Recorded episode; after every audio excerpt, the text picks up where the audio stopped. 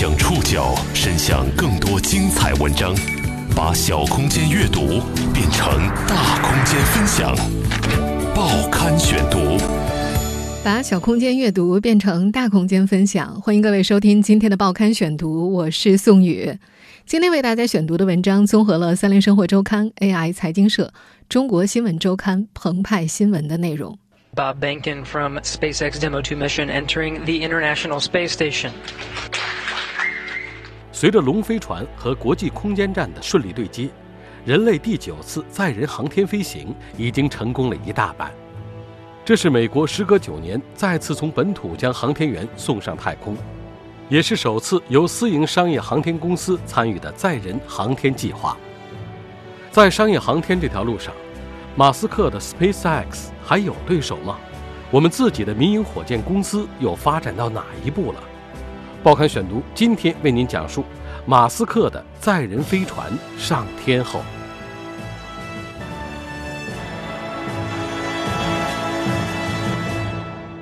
二零二零年的确是见证历史的一年。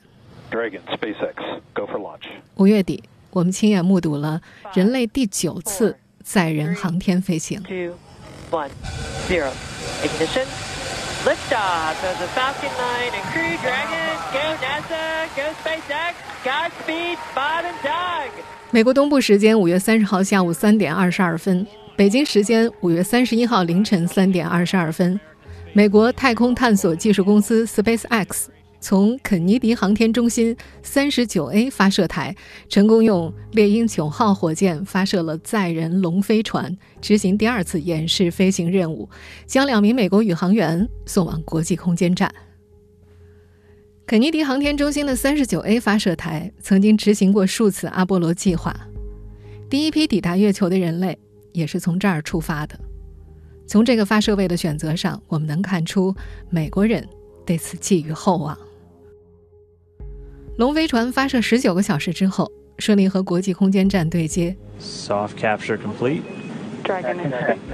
数个小时之后，美国东部时间五月三十一号十三点零二分，北京时间六月一号凌晨一点零二分，宇航员鲍勃·本肯以及道格·赫利顺利进入了国际空间站，与已经在国际空间站里的三名宇航员拥抱庆祝。Bob Behnken from SpaceX Demo 2 mission entering the International Space Station. Followed by Doug Hurley. 在代表宇航员们发言时，两位宇航员宣布已经把龙飞船命名为“奋进号”。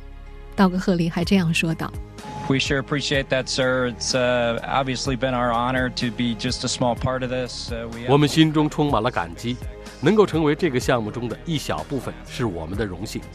这要归功于 SpaceX 的载人飞船团队，还有 NASA。美国能重返载人航天发射领域，真是太棒了！能够登上这艘优秀的飞船，太令人高兴了。we're just really glad to be on board this uh, magnificent complex. 道格·赫利的这段话背后隐藏着一段历史往事。九年前，也就是二零一一年七月二十一号，随着美国亚特兰蒂斯号航天飞机结束了它的最后一次任务，美国长达三十年的航天飞机时代落下了帷幕。由于当时美国并没有新的载人航天器拿过接力棒，曾经将人类送上月球的头号航天大国美国暂时失去了载人航天的能力。在过去将近九年的时间里，美国只能够购买俄罗斯联盟号飞船的船票，借助这个老对手的航天力量，把自家宇航员送入太空，维持国际空间站的正常运行。在亚特兰蒂斯号的最后一次飞行任务中，有一面特殊的美国国旗被送上了国际空间站，上面写着：“这面国旗只有从美国本土起飞的航天员才能取下，带回地球。”而这一等，就是九年。美国东部时间五月三十一号下午，随着两位宇航员成功进入国际空间站，这项由商业公司参与的载人航天计划已经成功了一大半。两名宇航员预估将在地球同步轨道上工作停留六到十六周。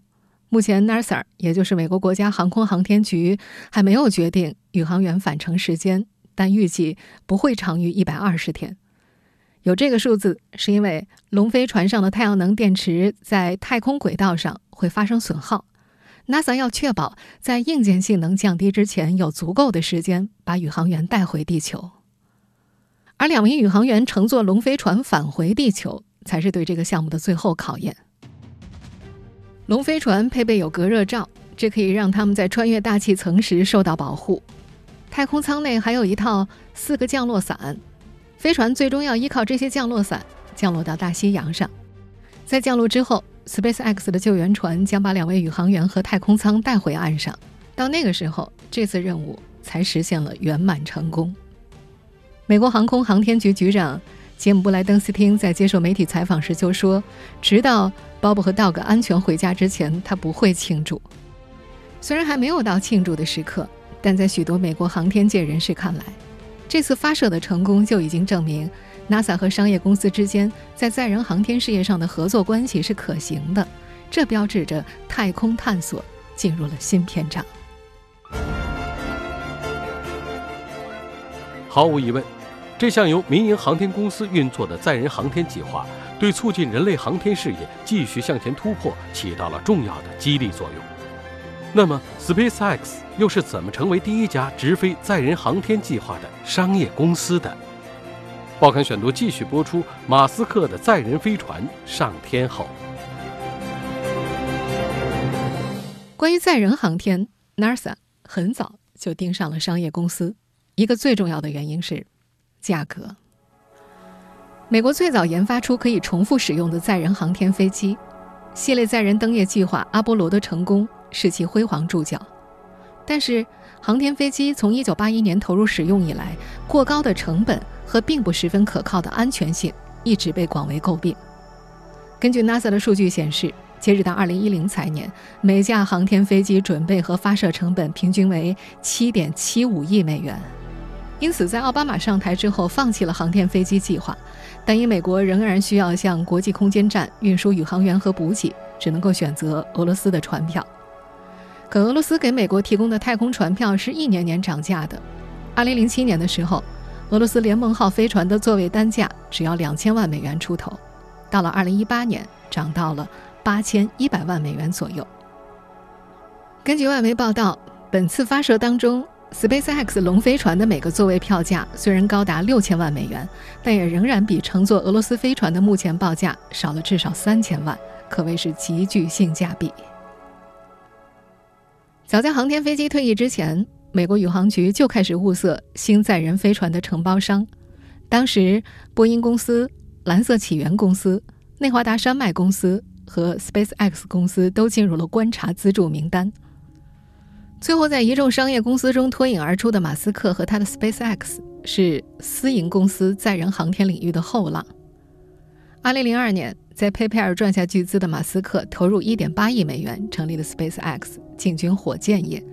他要完成自己儿时的太空梦，并发誓要把火箭的发射升空成本降低一百倍。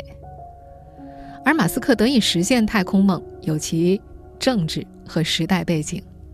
当时，美国的航空业正被波音和洛克希德马丁公司所垄断。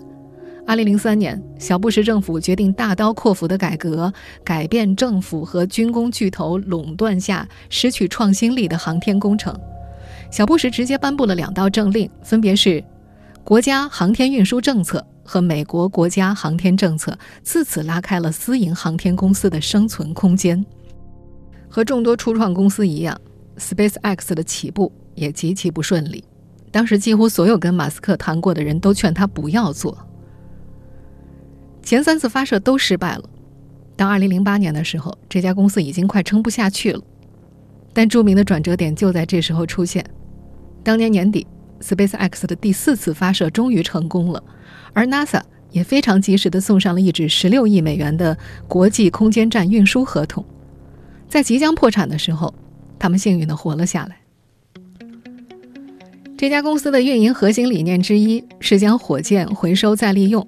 自从2012年试飞成功以来，SpaceX 的猎鹰九号火箭已经把龙飞船送往国际空间站二十次，超过五十个 SpaceX 助推器已经返回地球。当然，SpaceX 并不是 NASA 的唯一选择。2014年。在签下 SpaceX 的同时，NASA 还签下了波音公司作为其商业宇航员计划的另一家长期承包商。当时，SpaceX 获得了三十一点四亿美元，用于研发和发射龙飞船。波音公司则拿到了四十八亿美元，用于研发和发射 CST 一百星际客机。此后数年，波音和 SpaceX 两方在商业航天的赛道上你追我赶。从此次猎鹰九号发射成功来看，后浪 SpaceX 暂时领先一步，成为有史以来第一家把人类送入太空轨道的私营企业。如果2020年5到6月龙飞船的这次载人航天计划一切顺利的话，这趟飞行。只是 SpaceX 承担 NASA 载人航天业务的开始，后续的 NASA 订单将源源不断。SpaceX 的载人航天发射的初步成功，鼓舞了全球商业航天领域。它证明，载人航天这项此前只有国家级力量才能实现的工作，也可以被民营企业实现并进行商业化运作。如今，业界更看好商业航天的哪些发展方向？报刊选读继续播出。马斯克的载人飞船上天后，早在今年四月底，NASA 正式宣布与 SpaceX、蓝色起源和 Dynetics 三家私人航天企业签署总金额九点六七亿美元的合同，以开发人类登月器。这代表 NASA 重返月球计划已经正式进入了最后阶段。在人类首次登陆月球超过五十年之后，美国宣布重启登月计划，将宇航员再次送上月球表面。特朗普将原定于二零二八年完成的计划提前到了二零二四年，这被很多太空专家视为几乎不可能完成的任务，这也给 NASA 带来了极大的压力。和私企合作被视为他试图加速计划的手段之一。在未来很长一段时间，无论是进入空间站，还是登陆月球或火星，和私营公司合作都将是一种更加普遍的模式。如果我们把目光聚焦的再近一点，在更近的未来，猎鹰九号载人火箭的成功发射，直接撬动了太空旅游的市场。实际上，SpaceX 的太空旅游计划已经启动了好些年了。早在2017年2月，他们就宣布和一家私人太空旅游公司签订了一项协议。那时的官方声明中表示，会在2018年把两名太空旅客带往月球。当时说呀，SpaceX 已经报名的两名参加者交了很可观的预付金，并且会在当年接受 SpaceX 的健身和体能测试。而就在2018年，他们最终公布的中选游客是42岁的日本人前泽有作，但绕月旅行的时间却被推迟到了2023年。NASA 也在2019年宣布，将把国际空间站对太空游客开放，每次停留时间最多不能够超过三十天，以每年两次的频率。而这不超过三十天的旅行，每位旅客至少将为此付出五千八百万，也就是大约四亿元人民币的费用，其中还包括三点五万每晚的住宿费。据说，目前 SpaceX 已经和德克萨斯州的私人太空旅游预订公司达成协议，龙飞船将会于2021年下半年将三名私人付费的太空旅客带到国际空间站，同行的还有这家公司的一名指挥官，以协助三位客户。这次旅行将会持续十天，路上花费两天，空间站上待满八天，这将是有史以来第一次完全私人的太空旅行。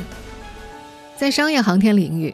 全球其他商业公司都和 SpaceX 有很大差距，尽管获得的资金要高于 SpaceX，波音公司仍然在载人航天的路上继续挣扎。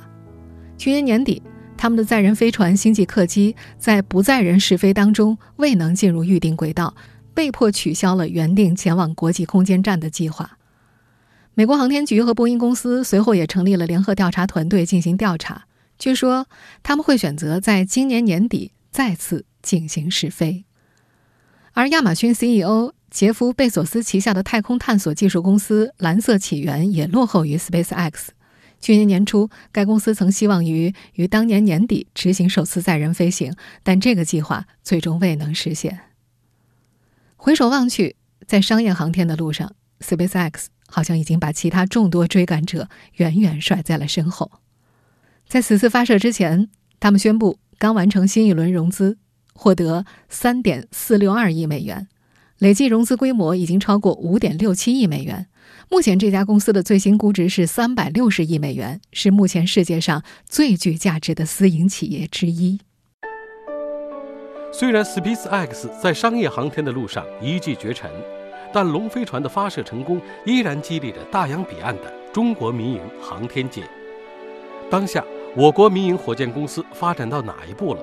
他们离商用载人航天还有多远？在商业航天领域，中国的民营公司还有哪些蛋糕可分？报刊选读继续播出：马斯克的载人飞船上天后。我国民营火箭公司的从业者们对于我国商业航天发展在国际上的地位有清醒的认识。国内从事小型运载火箭研制的创业公司零一空间 CEO 舒畅直言：“面对美国的先发优势，我国的商业航天还处在萌芽阶段。美国的蓝色起源 SpaceX 都已经成立超过十年以上，而我国的商业航天这条腿才刚刚长出来。”二零一五年。被称作国内商业航天元年，在二零一四年十一月，国务院发布关于创新重点领域投融资机制，鼓励社会投资的指导意见六十号文，其中明确提出要鼓励民间资本研制、发射和运营商业遥感卫星，提供市场化、专业化服务。这标志着商业航天市场民企准入政策全面开放。有财经媒体统计发现。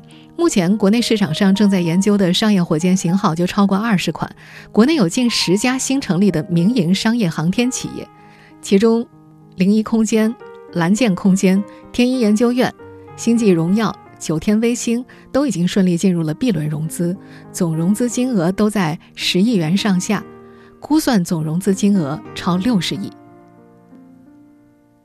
但是因为起步晚。国内的商业火箭发射动向不仅在外国同行的映衬之下显得低调了许多，甚至可以说，中国的商业航天领域民营公司的光芒依然完全被国家队掩盖。大多数从业者都觉得，中国的民营公司离商用载人航天前路漫漫。目前，国内的民营公司发射成功的仅仅是探空火箭，这不仅和运载火箭有天壤之别，更别说载人飞船了。在商业卫星领域创业五年的九天卫星创始人兼 CEO 谢涛透露，中国的创业公司目前没有做载人飞船的，因为载人飞船的门槛非常的高。中国科学院空间应用工程与技术中心应用发展中心主任研究员张伟进一步解释，载人飞船需要巨大的前期投入，主要是资金和人才两个方面，这也是民营企业做载人航天最大的两个拦路虎。一方面投入巨大。且研制周期过长，而社会资本要求快速变现，民营企业难以获得持续资金补充。另一方面，载人航天需要长期而稳定的航天专业人才队伍，经费的充裕、事业的发展是人才队伍稳定的必要条件。九天卫星的 CEO 谢涛认同这种说法，他举例说自己公司研制和发射一个一百来公斤重的卫星都要投入五六千万。而整个飞船的投入起码十亿元，这对于中国火箭领域的创业公司来说，起步成本太高了。而在人才领域，以航空航天见长的北京航空航天大学、西北工业大学、南京航空航天大学等硕博毕业生，毕业之后绝大部分会流向各地的科研院所。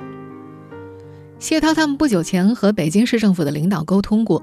发现很多商业航天公司都提出希望政府能给予落户指标，以此来吸引向往体制内的专业人才。不过，人才紧张也有所松动。上海一家航空类研究所研究员在接受 AI 财经社采访的时候提到，去研究所图的是稳定。不过，现在航空航天类的研究所加班很多，性价比不高，尤其是一线城市房价高，压力很大。这位研究员透露。上海的国防类研究所给硕士的入职年薪在十六万到十八万左右，几年之后税前才会有二十万。南京等二三线城市更低一些。当研究所公司的涨幅远远低于民营航天公司的时候，就会有大批人员跳槽。他们科室在二零一六年百分之三十都跳槽到民营公司去了。虽然总体来说，目前中国的商业航天公司还处于起步阶段。但是，SpaceX 的成功也鼓舞了中国商业航天的创业者们。天一研究院的 CEO 杨峰在接受采访的时候就说：“他非常庆幸能够赶上国际商业航天的繁荣发展浪潮。作为从业者的他们，看好中国在商业航天领域未来的发展前景。毕竟我们已经走上了这条通往未来的征途。在蓝箭航天的 CEO 张昌武看来，这五年中国商业航天的发展速度同期超过美国速度，后劲很足。那么，在这些业内人士看来，中国商业航天未来的发展机遇又到底在哪儿呢？九天卫星的 CEO 谢涛觉得，卫星互联网最有发展前途。一是利用新基建政策，二是顺应五 G 时代和工业互联网的很多产业实现融合，而这也是 SpaceX 等国外商业公司同样看好的一个发展方向。中国科学院空间应用工程与技术中心应用发展中心主任张伟觉得，美国能够出现 SpaceX 这种商业载人航天企业，离不开国家的扶持。美国的载人航天市场化程度比较高，飞船、火箭等都是采用采购制。NASA 的订单和专业技术人才的支持是 SpaceX 取得重大成就的保证。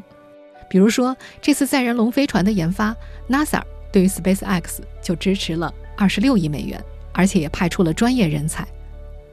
在张伟看来，没有 NASA 的支持，就没有 SpaceX 的今天。他觉得，中国的商业航天想要发展，一方面需要市场的优胜劣汰，另一方面更离不开政府的支持，包括资金以及人才的支持。只有这样，商业航天公司才会有更丰富的生存土壤。而在今年两会期间。中国航天科工二院党委书记马杰在接受采访的时候也提到，商业航天前景远大，但要驶入快车道，政府、企业、用户都需要思想上的转变，要有一个统一的做出好项目的目标，需要合力，政府要放权，企业要实干，投资者需要有魄力和眼光，各自要发挥各自的优势，互相补充，相互促进，唯有如此。马斯克的 SpaceX 才不会是这个舞台上的唯一主角。